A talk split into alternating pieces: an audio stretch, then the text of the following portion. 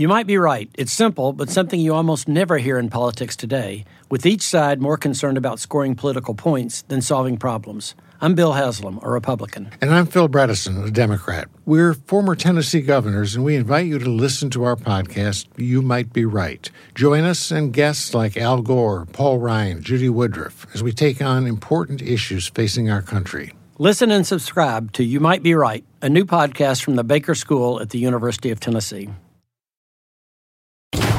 Electricity, a big idea that's inspired countless new ones. From powering the light bulb to virtually powering our entire lives. 30 years ago, State Street launched the Spider S&P 500 ETF, SPY, a big idea that inspired the world to invest differently and still does. What can you do with SPY? Before investing, consider the fund's investment objectives, risks, charges, and expenses. Visit ssga.com for a prospectus containing this and other information. Read it carefully before investing. SPY is subject to risks similar to those of stocks. All ETFs are subject to risk, including possible loss of principal. Alps Distributors, Inc. Distributor. My mission is simple to make you money. I'm here to level the playing field for all investors. There's always a bull market somewhere, and I promise to help you find it. Mad Money starts now. Hey, I'm Cramer. Welcome to Mad Money. Welcome to Cramerica. Other people want to make friends? I'm just trying to make some money. My job is not just to entertain, but to educate, teach you, tell you why days like today happen. Call me at 1-800-743-CNBC or tweet me at Jim Cramer. All right, wh- what do we think was going to happen? Did you expect to come in this morning and see a stimulus deal in Washington coupled with falling COVID cases? After today, where the Dow plunged 650 points, S&P plummeted 1.86%, Nasdaq nosed 1.64%, and boy, it was ugly at one point. When you listen to the reasons people are giving for this decline, I mean, frankly, they're dumber than a bag of hammers. Let's be realistic. Every day we hear about the stimulus talks. Speaker to Treasury Secretary, Treasury Secretary to Speaker. Even as we passed the deadline for a deal uh, made by the Speaker a week ago, I wish they'd stop talking because at, at this point, all they're doing is creating false hope, and America doesn't want false hope. Both the Democrats and Republicans see no deal as a win for them politically, even if it's the rest of the country loses. Look, I'm confident we're going to get a stimulus package eventually. But you got to stop betting that Congress is going to come to your rescue any minute now. There is no stimulus cavalry coming anytime soon. Certainly not before the election. Don't be Custer, little bighorn. Get a game plan, for heaven's sake. How about COVID-19? Look, we've been predicting this spike for months here. Why the heck do you think we started the mask competition at xprize.org slash mask? We knew summer was a temporary reprieve. We knew it was get worse once the weather got colder and people went back indoors where most of the COVID is and America desperately needs a nationwide mask mandate. It's the most effective, least disruptive way to fight this virus. I hope the masks I have sponsored help make it happen. I totally understand. It seems like a terribly inefficient way to stop this thing. We don't have much, right? We don't have a contact tracing and social di- mask. But come on. It's not like we suddenly found out the pandemic's out of control. Those case numbers have been creeping higher for more than a month now. We know how this plays out because we just saw the same thing happen a few months ago. The only thing more incurable than COVID is the market's COVID-related optimism. For weeks now, I've been recommending the bull markets that have been created by an out-of-control pandemic without any stimulus. Day after day, though, I said you should wait for a pullback before you buy the COVID stocks till people realize that uh, COVID's out of control. We have no stimulus. Well, now it's happening. So rather than panicking, which never made anybody a dime, we're sticking to our guns and coming out here tonight and telling you to put the buying plan into action that we've been waiting for.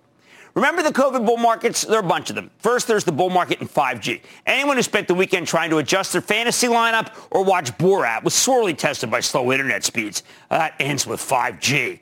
Two, there's the bull market in digitization, broad term, but think anything that helps companies accelerate their move from on-premise, which in many cases is locked down, to the cloud. Three, we've got a bull market in hygiene. We don't have many ways to fight this virus, but cleanliness, pathetically, is one of them, but I'll take it. Four, we got a bull market in home renovation, both do-it-yourself and professional. These are the stocks, the companies that make the stay-at-home, work-at-home co- economy more bearable. It's the extension of a housing boom that's caused by a major exodus from the cities to the suburbs and even further out. Remember, though, the renovation trade is all about tools and paint, not home builders. Five, there's a bull market in all sorts of things involving cars. Thanks to the pandemic, mass transit, and even ride sharing are viewed as unsafe. Easier to just get a car, especially if you've moved to the suburbs. Now, there are three big fears weighing on us. Getting sick, shutting the economy down, and the possibility of an election that doesn't get decided overnight. After 2016, you know what? I don't even want to hazard a guess about who's going to win the White House or the Senate. this time around. I can't say that if the outcome's indecisive and it takes a week to find out who won, well, the market's going to go down, be another opportunity to go through these bull markets. But the other two fears, listen, every single bull market I just listed will work even if COVID keeps spiking and we have to go back into lockdown. And I don't want a lockdown. We had Dr. Faust on today. He was really brilliant. Talking about we, we got the lockdown wrong. I mean, it's, it's the bars that cause problems, not the schools. Okay?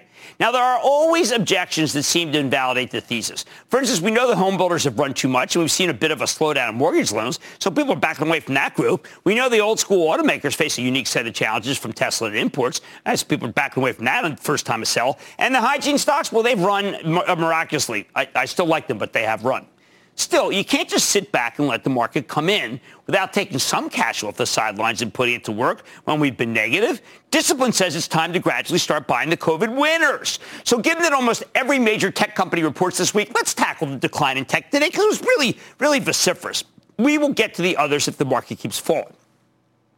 As is often the case with this kind of sell-off, you can point to a proximate explanation that's clear, simple, and in this case, wrong. We got that this morning when SAP, the gigantic German software company, reported a massively disappointing quarter with even terrible guidance. I mean, horrendous. I mean, like going back a couple of years. What's wrong? To listen to SAP, the digitization process has slowed, deals aren't getting done, and there's finally a cost to tech from this endless COVID nightmare. You know what? If you like football like I do, that's called a misdirection play. It's what happens when the quarterback fakes a run and then passes. You bid on the run if you sold the cloud stocks off this SAP news.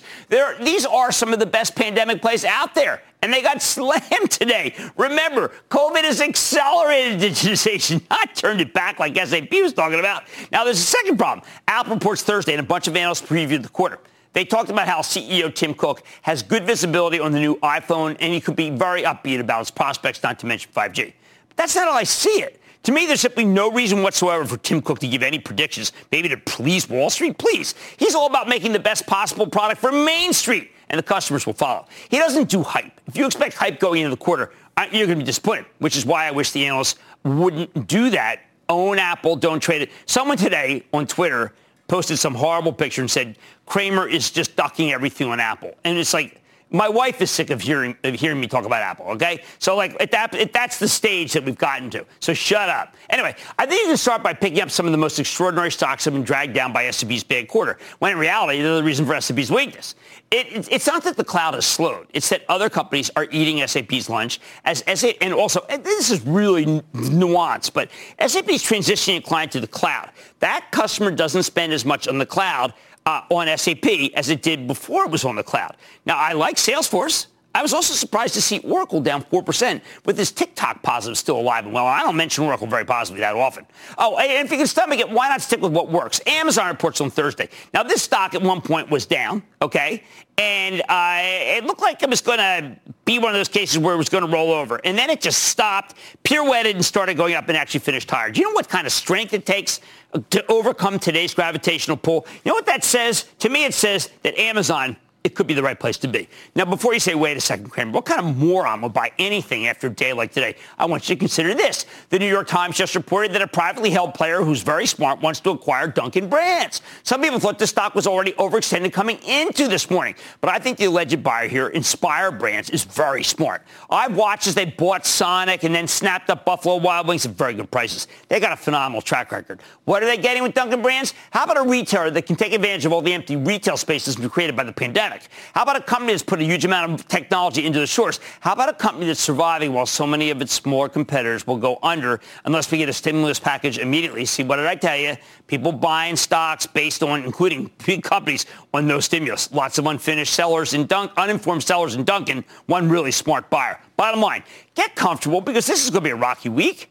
But with COVID raging and no stimulus in sight, uh, we got the five bull markets here. 5G, digitization, hygiene, home renovation, and cars. We're going to be hounding and pounding, hounding and pounding these themes. We're not going to just like say, oh, well, what are those themes? That's not the way we work on Mad Money, and we've been at this thing for a long time. You need to be disciplined. You need to start buying them in a weakness, and that's that is unrelated, or actually makes no sense whatsoever because it's good for these five bull markets. Jack in New York, Jack. Booyah, Jimbo. All right, buddy. What's up? Thank you for taking my call. You're welcome. Me and my family, uh, we love this show, and if it's okay, my daughters would like to say hello. Oh, what the heck? Why not? Booyah! Booyah. Kids got horse sense. Like that. What's going on? uh, my question today is in reference to Carnival. You always say they have three reasons to buy a stock. So in the spirit of Halloween, here's my three-headed monster approach. Uh, number one, we will have stimulus even though it will be after the election. Number two, we have a treatment for COVID. We've restarted two key clinical trials, and other companies are getting ready to report their clinical results. And number three, buy the dips. Today, Carnival gave back almost all of its gains from last week, and it is still down around 70% year to date. With all the pent-up cruising demand for 2021, is it time to buy Carnival? Uh, I'm not against that. Uh, I do think I like Norwegian because they've been able to raise more money. Uh, but I think that what you're taking and your seven-year-old daughter is taking is a long-term view. And there's nothing the matter with a long-term view because I don't think a vaccine is all that far away. Let's go to Mohammed in Michigan. Mohammed. Booyah, Mr. Cramer. How are now you? Now you're talking. Doing well. How about you, my friend? Good. Long-time listener, first-time caller. I want to tell you how much I love and respect your show. Ah, you're terrific. Thank you. Thank you very much. Uh, I'd like your opinion on uh, Purple Innovation, PRPL. I mean, over these, uh, this last week, it's down about 6.5%. Over the last month, it's up about 31%, and over the last three months, about 57%. What do you think? Is there still upside potential? Well, you know, this fits into my thesis of a housing in of materials that go into housing that are selling well. And I like it because boy, the revenue projections are really good. Remember, the market can be fickle, but that has been a very good company. And thank you for those kind words. Gordon in Florida, Gordon. Booyah. How are you, Mr. Cramer? I am doing well. I am doing well, Gordon. How about you?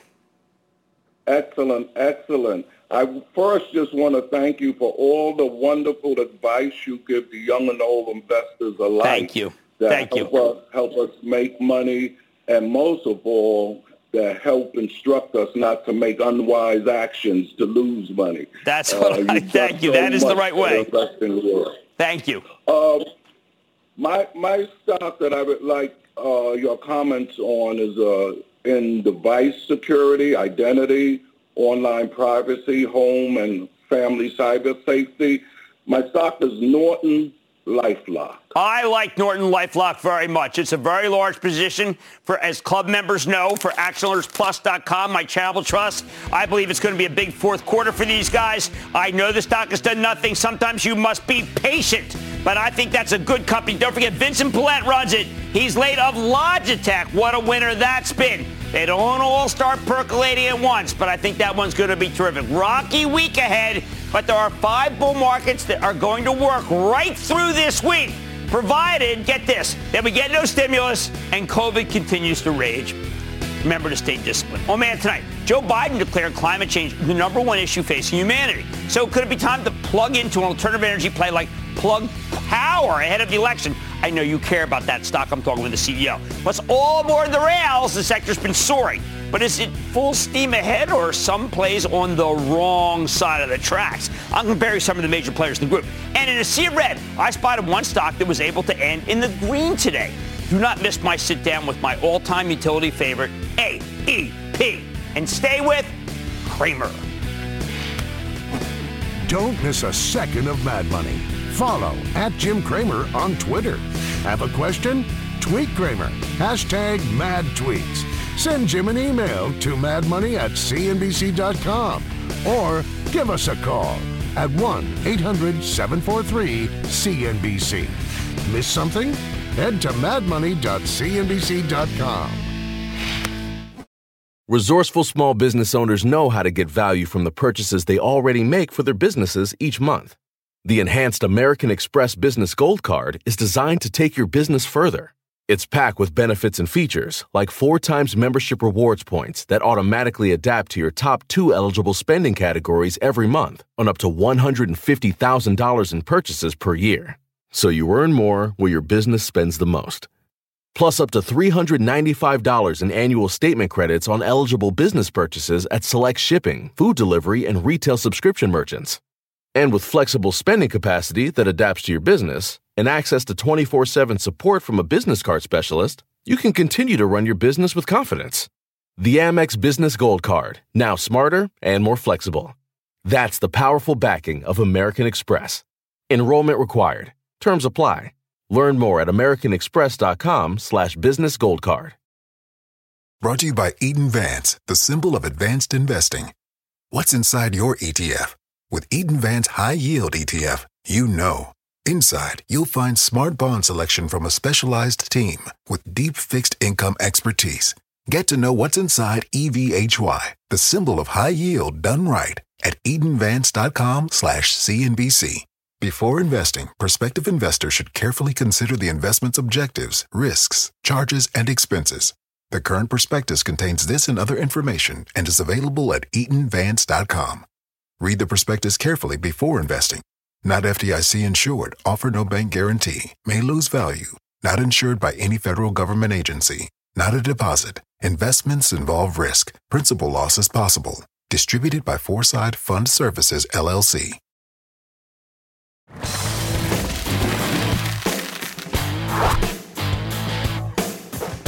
Tough tape today, but for months I've had to play the scold, telling you to stay away from all sorts of super speculative names, whether we're talking about electric vehicles or COVID vaccines or consumer space travel. Uh, too many of these stocks simply aren't ready for prime time. But every now and then there's an exception, like Plug Power, the hydrogen fuel cell play. After years of skepticism, Plug Power has made me a believer. This is not some pie in the sky story that might have a product by 2024. Plug Power's already got a big business selling hydrogen fuel cells for forklifts. The company's generating a lot of cash. There's an immense amount of public interest in fuel cells. A month ago, Plug Power held a very bullish, uh, one of those vertible analyst meetings uh, that sent the stock surging from 11 to 19 just two weeks. Since then, though, of course, the market's cooled off. In today's beatdown, the stock's come back to 14. But we got to ask, could this be the opportunity? Let's take a closer look with Andy Marsh. He's the president and CEO of Plug Power. Get a better sense of how his company's doing and where it's headed. Mr. Marsh, welcome back to Mad Money. Thank you, Jim, for having me. Andy, I still meet people who say, one, Cramer, I can't believe you believe in this plug power. And two, you used to call it the most speculative situation on earth. What changed? And I tell them that plug power changed. It's matured and you made some great acquisitions. Is that the right narrative? I think that is the right narrative, Jim. It's been a, I've been here a dozen years. It's been a struggle, but uh, the time has come. And I think you can talk to my customers, Amazon, Walmart, Home Depot. They'll tell you the time has come. And that's who I listen to. Those are not trials. Tell people they're not trials. These are these are uh, done real, literally in force. I mean, there is just there's scale here.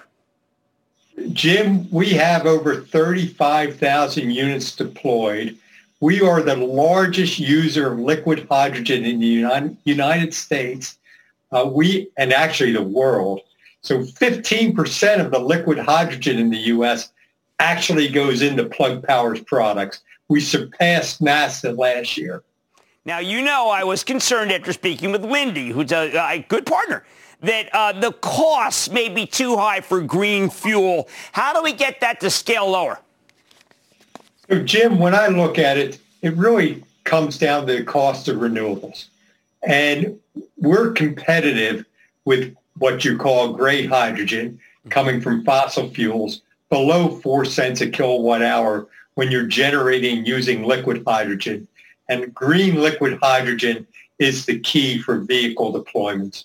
Now, I have been telling people that if you get President Biden in and he wants, if he says solar, what he really should be thinking is not just giant fields of solar panels. He should be thinking about alternatives to current use, alternatives to combustion engines. I regard plug power as being perhaps the, and I'm going to use the phrase, maybe I shouldn't be, the new diesel. Is it possible that hydrogen could be the new diesel? I think, Jim, many people believe that. And again, I would go back to our customer base. You look at people like Amazon and Walmart who have sustainability goals for 2030 and 2040, looking to eliminate their trucks. And there's really only one way to do long distance hauling or anything over 125 miles, and that's using fuel cells. And from a cost competitive point of view, when I think about green hydrogen at $3 a kilogram, and a kilogram is about equivalent to $2 a gasoline, to generate uh, you can see, you know, selling green hydrogen at six to seven dollars a kilogram and being very competitive with diesel fuel today. Now, there are companies that are obviously making that bet because people may not realize that you have a very strong sales pipeline, even as it comes to 2024, correct? That is correct, Jim. And, you know, it's, we have pedestal customers. You know, I mentioned Walmart and Amazon, Home Depot, DHL, and many others. So what happens? When do we, uh, do people realize that Plug Power is not speculative? but it is a company with a great book of business that is growing larger and larger. In the meantime, some of these big issues, like what you're seeing behind you, a plug power truck, are going to be reality in our lifetime. Well, Jim, you know, I, I grew up in the wireless industry, believe it or not. And I spent 10, 12 years before that market took off. And I actually believe the time for hydrogen is today. It reminds me of sitting around a table in 1994, 1995 in the wireless industry. Well, that was when you realized that if you bought any one of them, you made a ton of money because the consolidation was occurring. You had to be in one. Absolutely, Jim. And, uh, you know, the hydrogen industry is just beginning. And, you know, I think is, you know, it's not only uh, thinking about Biden's policy, but it's thinking about uh, our consumers' policies, our customers' policies. That's really what's driving the growth today. And government policies can just make it even better. Um, any chance that we're going to fall behind China, which I know is doing uh, hydrogen buses right now as we speak? I don't think so. I think there's certain dynamics which, first, the generation of fuel really needs, from a competitive point of view, needs to happen here. Mm-hmm. And when you leverage low-cost renewables, I don't believe in the generation of fuels China will match us. And from technology point of view, quite honestly, they're years and years behind. And this is much different than the solar industry where it's easy to come up with solar panels in nine months, as you remember how that market mm-hmm. changed. But uh, fuel cells are a lot, lot different. As you know, I'm a technologist. Right. And, uh, you know, the complexity just isn't easy for the Chinese to match. Excellent. So I'm not, I'm not afraid of the competition. I'm ready for it. All right, bring it on. Thank you so much for everything you've done, Andy Marsh, President and CEO of Plug Power. Great to see you, sir. Great to see you, Jim. Thank you. Thank you. Mad Money's back after the break. Looking for a rewarding, life-changing opportunity that enhances the lives of children in your community? With almost 50 years of experience, Huntington Learning Center is the nation's leading K-12 tutoring and test prep franchise dedicated to shaping brighter futures for our students and franchisees. Huntington is the top revenue producing supplemental education franchise in the U.S., An our proven system is the key to success for you and your students. The Huntington Advantage includes low startup cost, turnkey systems, dedicated support teams, national and local marketing support, and multiple revenue streams to help you build a life enriching and profitable business. No education experience needed. In today's environment, the need for tutoring has never been greater. When you become part of Huntington Learning Center, you're filling an urgent need in the growing $5 billion supplemental education industry. To learn more, visit huntingtonfranchise.com. Make a meaningful difference, pursue your dreams of business ownership, and be a positive force in your community. Don't wait. Visit huntingtonfranchise.com today.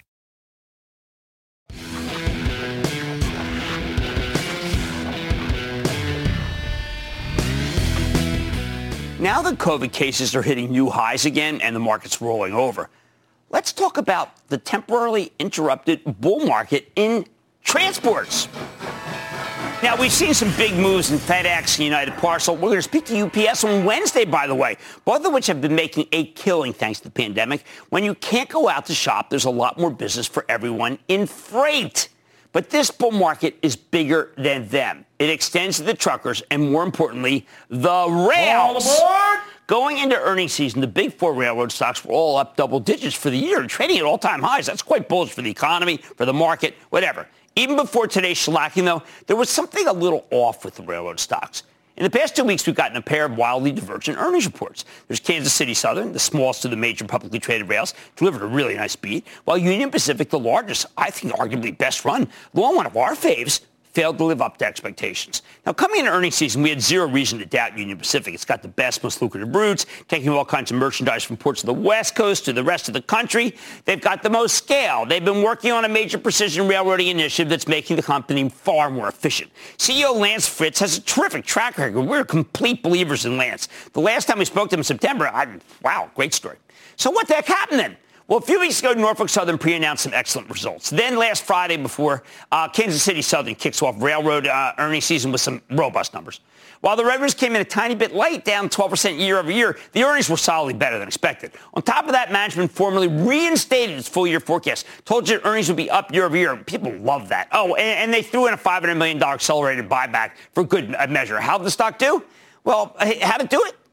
Well, it's interesting. Once again, Kansas City Southern used this thing called precision railroading. That's management's efforts to make the company more efficient, more nimble, and they're paying off.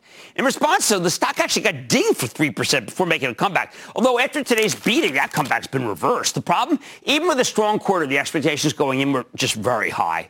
Still, the numbers were good. Then CSX reported last Wednesday, and once again, they gave you a nice earnings beat coupled with a big buyback announcement like Kansas City Southern. Long story short, going into Union Pacific's earnings, we had heard positive things from the other three big publicly traded rails. Then Union Pacific, the one we considered best of breed, disappointed. Are bad? You can say that. Union Pacific also gave you a small revenue miss, down 11% year over year. But unlike the other rails, their earnings came in weaker than expected. 201 to Wall Street 1 to 206. That is disappointing. While we heard a lot about improvements from precision railroading, faster freight car velocity, longer train lengths, higher workforce produ- productivity, reliability, we had just gotten some bad news on this front too. Jim Vena, he was Union Pacific's chief operating officer. He'll be moving to a new senior advisor role at the end of the year. He's a key precision railroading guy. His from the COO job, coupled with a not so hot quarter, made investors feel that maybe the initiative's losing its momentum. Maybe they've lost their way somewhat, making matters worse. Union Pacific didn't give you much in the way of guidance. That was not encouraging. In response, the stock plunged, uh, uh, geez, 12 points, uh, by 6% last Thursday. Recovered a little bit on Friday and then plunged another 2% today. So what's going on here? How did the best run railroad drop the ball? Let's start with the simplest explanation expectations got out of hand, not their fault. We'd already heard good things from the other three rails, and even putting that to the, to the side, as the one with the most scale, Union is generally regarded to deliver the cleanest, best results. The bar is simply higher for them uh, they don't have a lot of coal. People like that. Plus, there was a widespread sense that these guys would recover the fastest because of that exposure to the West Coast ports. Remember, they're jam-packed again thanks to the booming Chinese economy. So this is the railroad that's most levered to the turn in China. That said, it's not just about the expectations game. The whole industry faces revenue pressure right now, but the others still manage to hit their earnings targets thanks to this precision railroading phenomena. Even CSX, which has tons of exposure to dying coal business, Union Pacific, on the other hand, legitimately missed the earnings estimates. We could get into the nitty gritty here. There was a decline in energy related commodities and a surge in lower margin intermodal traffic, but everybody had that problem. What's different about Union Pacific? Okay, the big fear is that it's all about the type of operating, operating improvement that has brought big gains to the bottom line without any real revenue bump. Like the other rails, Union Pacific has made itself a fortune in the past couple of years by adopting these new methods that improve efficiency. That's how these companies keep beating on earnings, even with, with weaker revenues. But there's only so much you can squeeze out of something like precision railroading. Sooner or later, what we now fear is you reach a point where you're as efficient as you're going to get. When it comes to Union Pacific, Wall Street's now worried that they're as efficient as they're going to get. And once the gains from precision railroading are mostly in the rearview mirror, well, then you got a story of revenues that are not that good and earnings that are not that good. Now, the other rails came up with new narratives to replace the old one. For, for example, CSX gave you a massive new $5 billion buyback. Kansas City Southern reinstated that guidance. It hit you with the 500 million accelerated revenue buyback. Still pretty impressive given that this is the smallest railroad. I still think Union Pacific is a great company. I'm not changing my view, but I do think the stock's now in need of a catalyst. Even if the bears are wrong about the precision railroading story running out of steam right now, well, it's still got a limited shelf life. So here's an idea I've been thinking. How about if Union Pacific buys KSU, all right, which just arguably reported the best quarter of the group? Union Pacific can absolutely afford it. And in the last few weeks, we've heard that K- uh, KSU might be entertaining takeout offers from private equity firms. Oh, come on. Union Pacific's better. KSU's routes are adjacent to theirs. They have the United States, the United States west of the Mississippi, coupled with some really great routes in Mexico. More importantly, uh, Kansas City was among the last of the rails to adopt precision railroading, meaning that story is much less played out for them. There's lots of room for efficiency, and I bet that a, a price could be arrived at that's not too dilutive beyond the first year. Could this deal pass muster at antitrust? I think so. We've got five major railroads right now, the four publicly traded ones in Burlington Northern, subsidiary of Berkshire Hathaway. Union Pacific snapping up Kansas City Southern would be a five to four deal. And those tend to be doable. The antitrust department tends not to be uh, frowning on those. Supposedly, they didn't want to sell at 20 billion. So I think Union Pacific would have to pay, say, 21 billion or $225 a share before it starts getting too expensive, hurting their stock. Honestly, they could maybe go up to 24 billion. That's uh, stretching a bit. The bottom line, Union Pacific's getting hammered here in the wake of a not so hot quarter, not to mention a huge spike in COVID cases. As the precision railroading story winds down, they need to give you a new catalyst. Rather than continue to buy back huge slugs of stock like CSX, I think Union Pacific should just reach out and acquire Kansas City Southern. That would make me want to buy this one hand over fist, especially if it keeps coming down. And hey, I'll even waive my investment banking fee. Either way, if Union Pacific continues to fall, might be a buy anyway. Are you in Pennsylvania? Are you? Hi, Jim. Thank you for taking my call. My pleasure. JetBlue rallied last week on the expectation the payroll support program would get expanded, as well as news of a tentative deal with the Transport Workers Union. The option implied move for earnings is around 10%. Despite dismal revenues and cash burn across the board, JetBlue stock has outperformed the big three airlines this year. Do you expect that strength to continue? No, I actually think that Southwest is the right one. I interviewed Gary Kelly last week. The stock was up two then. It just gave up a buck 69, but it didn't give up all its gains. So what does that tell you? It tells you that I think that one is terrific. I happen to love FlyJet Blue. Don't get on Southwest very much, but I think Southwest is a great airline. Let's go to Dave in Florida, please. Dave. Hey, Jim. I bought uh, Winnebago in July after hearing your segment on the great outdoor stocks because mm-hmm. RV sales have been hot, but it's gone down 24% since I bought it. And the company just reported great earnings last week, but the stock price plummeted after they mentioned a supply chain issue in the, in the call. And I'm already worried about the impact of a blue wave on, on the election could have on the market, but I, but I still love this company. And I well, wonder you what you should. I, mean, do. there was an absolutely fantastic piece by Citi today. I, I, am partial to this group. You know, I like Thor. And uh, I also like Brunswick, by the way, is these things that you do with, uh, you know, what can you do with COVID? And uh, Winnebago was uh, rated to buy by Citi, and I thought it basically was the right call, which is to say, okay, it's down enough. Let's make a let's make a move here. So I think you're fine. If anything, I'd be a buyer of more. Okay. There's been something a little off the railroad stock, so here's the idea. We want Union Pacific to merge with KSU for a brand new catalyst. Because boy, I would make me want to buy this one hand over fist. Uh, there's much more Mad Money ahead, including my sit down with American Electric Power. What impact could the upcoming election have on the company? I've got the exclusive after earnings. Then, as more people swap suits for sweatpants, I'm going to tell you how to play the leisureization of apparel. And all your calls rapid fire in tonight's edition of the Lightning Round. So stay with Cramer.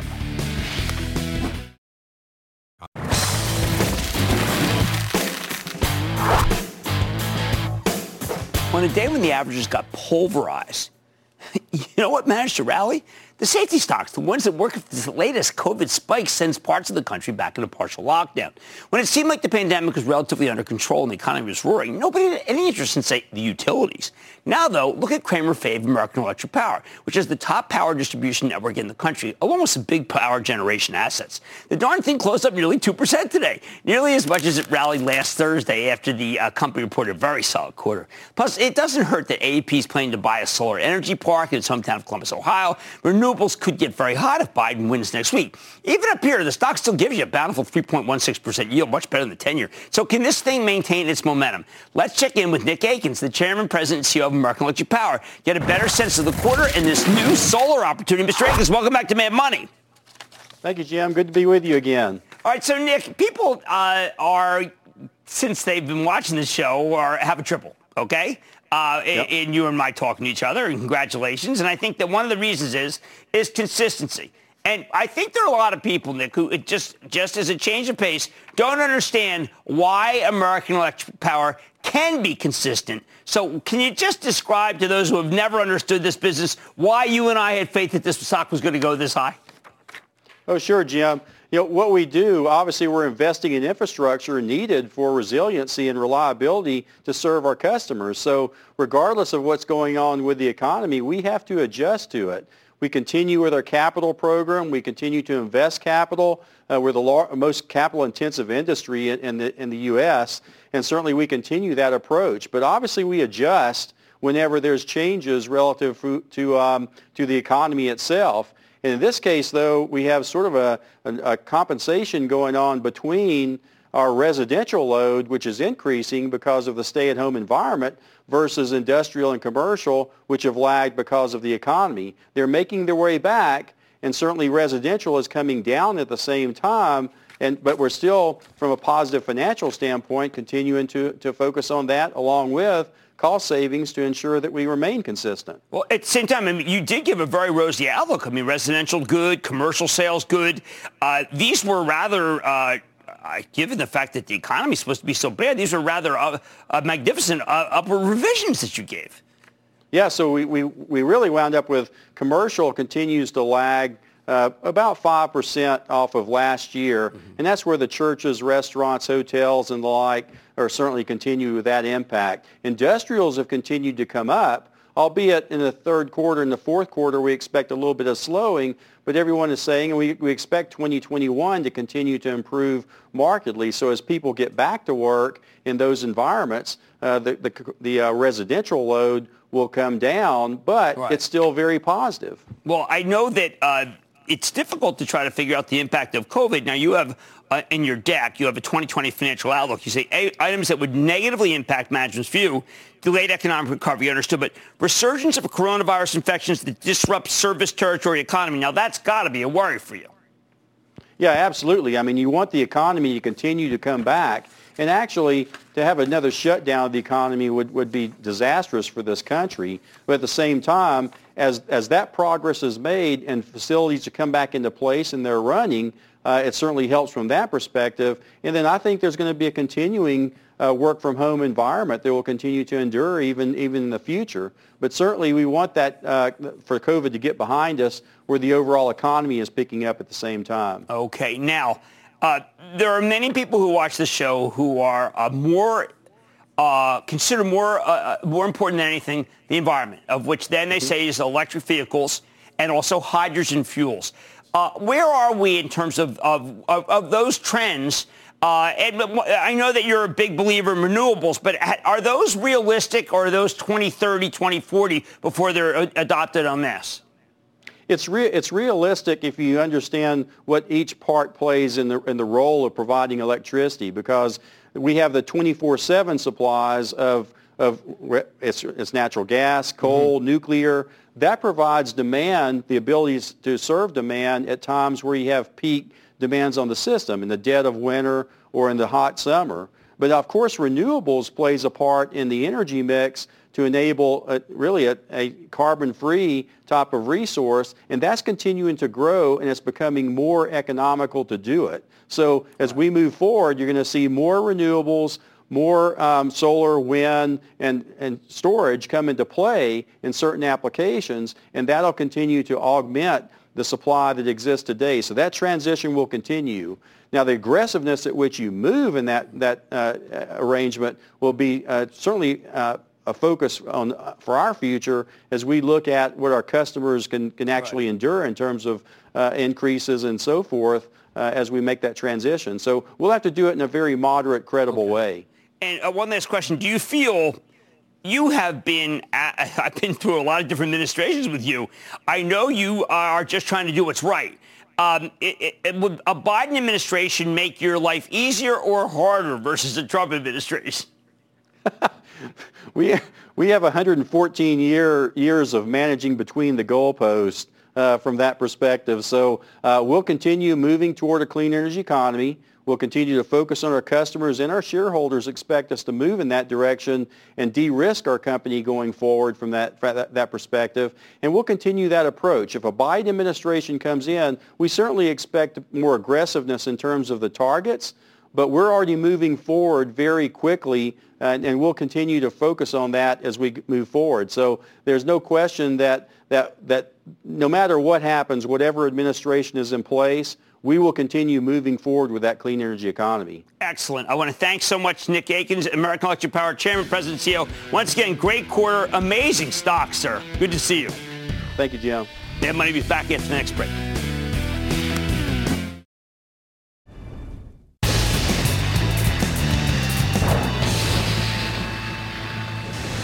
It is time.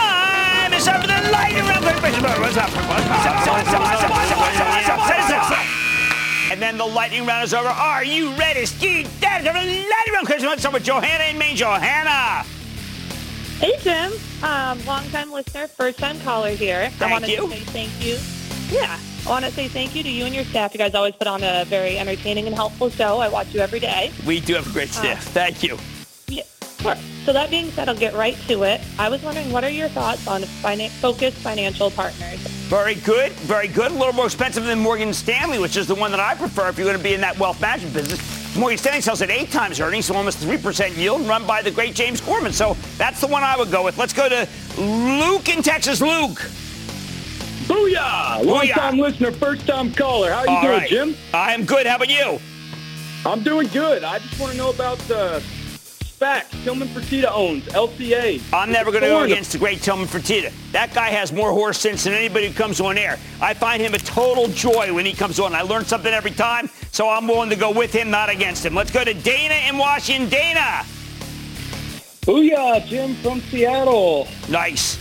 Wanted to uh, get your insight on the Lordstown Motors Oh man, yeah, okay. So. Lordstown's total momentum. Okay, uh, we had Fisker on, right? We had Fisker. So here's what we're gonna do. We're gonna invite Lordstown on, rather than opine on it, because I I opined on Fisker and then I learned a lot more, and I still feel I feel better about it. I'm gonna say, hey, you know what? Lordstown, we're ready for you. How about we go to Ryan in Massachusetts? Ryan. Booyah, Jim. Booyah. Booyah. Um, I just want to know what you think about American Airlines. Uh, airlines. Look, it's eleven dollars stock. Some people like that over owning a forty dollars stock like uh, Gary Kelly Southwest. But I am partial to LUV because it doesn't lose money and it's been uh, such a great long-term stock. Let's go to Al in Michigan. Al. Jimmy Chill, what Yo, a yo. pleasure to talk to you. I love the energy, love the enthusiasm. I wish I could vote for you next week. Well, thank you. Hey, uh, my question is Raytheon. I got a big option position expiring Really? in January, and I'm wondering if I'm going to get some movement there. Oh man, you know that's a look. Here's see, I can only opine long term about Raytheon because that happens to be Greg Hayes' company, and I think he's doing a good job. And it's under a little bit of pressure because the Chinese are saying, listen, if you're going to provide uh, any sort of weapons or munitions for Taiwan, then we're not going to use you, whatever. I happen to think it's a good company. I think that you'll probably get a good quarter from Raytheon. I don't know if that'll do what you want in terms of options, but I think it'll be a good quarter and it'll be a good year for them. Let's go to John in California. John. Hey, Jim, thanks for taking my call. I'm calling about uh, Nordstrom, JWN, and I wanted to see what uh, your thoughts Well, the other ones are starting to move. Like Kohl's moved a little, Macy's moved a little. They they both seem to be embracing the leisureization. Uh, uh, Nordstrom is a tough one to own.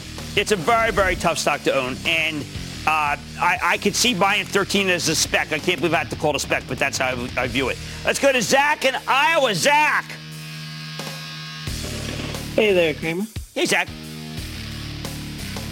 Hey, I'd like to give a quick thanks to you and your staff for everything you guys do. Thank you very much. Uh, Thank the you. question I have is in regards to, uh, yep, no problem. Uh, the question I have is in regard to Huya, H-U-Y-A. They're going to be acquired. Yeah, I know that. I mean, look, uh, uh, I have friends who are in that business, and I've got to tell you, I'm going to stick with American uh, game, uh, video. I'm not going to go uh, to China. Uh, uh, these Chinese stocks, I, again, I like Alibaba, and you know that's I like JD by the way. And that, ladies and gentlemen, is the conclusion of the Lightning Round. The Lightning Round is sponsored by TD Ameritrade.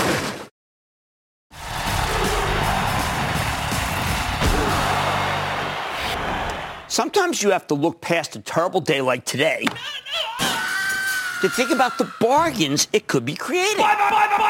You know we've got some powerful long-term bull market themes that should keep working, even with COVID cases spiking to new highs. Take the leisureization of apparel, a direct result of the pandemic. We're now in a moment where if you've got a white-collar job, Zoom has radically changed the dress code. Nobody cares what you're wearing below the waist as long as you're wearing something or you're very careful about where you point your camera. So how do you play the leisureization of apparel? How about jeans? When you're at home and nobody cares about your outfit, I mean, there's nothing more comfortable than jeans, right? Except sweats. Don't overthink it. You can buy Levi's or Kontoor. That's the denim spinoff from VF Corp that makes Wrangler lit. Turns out they're both doing terrific for the moment. We recently spoke to Chip Bergh, the CEO of Levi's, and he said he was pretty explicit about the opportunity. To quote him, he said, there has been a lot of talk about the rise of leisure, and everyone is walking around in yoga tights and loungewear, end quote. However, he added, denim, and I quote, is still bigger, and we define denim. I like that. We define denim. A little over a month ago, Levi Strauss was a $12 stock. Now it's a $16 stock. They're thriving right now because their digital business is on fire. So they don't need brick and mortar to be open necessarily. As Chip explained, COVID has compressed five to 10 years worth of e-commerce growth into a matter of months. And then he also said, said, that inventories are tight. So he's confident about a strong non-promotional holiday season. That's great news. So when I see the stock tumbling more than 3% today, along with the rest of the market, it makes me want to buy, not sell. Look, I don't want to be too ghoulish. But Levi's benefits from the pandemic. The more COVID cases, sadly, the longer you'll be stuck home working in, the, in your comfy jeans. Hey, then there's this Kontoor branch I just mentioned. That's, that's called a rare double upgrade from Bank of America. That means they went from sell, meaning get the hell out of it, to buy, meaning buy, buy, buy. Now, you, you've probably seen or worn their products, Lee and Wrangler. When I grew up, I was always wearing Lee jeans. This analyst raised estimates, boldly arguing that Wall Street's consensus numbers are too low because Kontoor has new distribution, including 2,000 additional Walmarts carrying Lee jeans. Walmart, Target, and Amazon are among their top partners. Can you beat that? While Kontoor had to suspend its dividend, which previously gave you an astounding 7% yield, Bank of America says there's a high likelihood the payout could be reinstated when the company reports. When? A Wednesday. Hey, there's a catalyst. That'd be huge. Meanwhile, we've got the Gap, uh, and, and, I don't want to recommend it just because of Gap itself, but because of a little division called Athleta, which is their Lululemon knockoff. Turns out Athleta's not so little anymore. Last week, Deutsche Bank came out and said this division, which did 1 billion in sales last year, could do 2 billion in sales by 2023. How could it be so aggressive? Because the brand still has relatively low awareness, only 53% among active women, their core demographic. So when I see the Gap stock falling nearly 4% today, I think, yes, opportunity. Despite all their mall stores, we've seen that this is another pandemic leisureization winner. This COVID spike is a reason to buy Gap, not to sell it. Finally, there's the original Lululemon. This morning, Matthew Boss, the best retail analyst on Wall Street at JP Morgan, raised his price target on Lulu and added it to the firm's focus list. Now, you might think this is one crazy thing to do on a real bad day. No, no, that's not how it works, people. This was brilliant. He knew it. Matt knew it. Lulu wanted to you get a chance to get in lower. Lulu practically invented leisureization. This is what people are wearing while they're stuck at home. Keep in mind, if you haven't lost your job, you've got more pocket money to spend on goods like apparel because so many services are off the menu. Yes, in other words, you're willing to spend. I know their stuff costs a little more. I love their. You everybody would love their stuff if it were just a little cheaper. Now you can't go to the hair salon. Might as well buy some comfy yoga pants. Although some hair salons are opening. I saw customers. It was pretty good. But because of the sale, and my barber's open again. I know, not a lot of work there.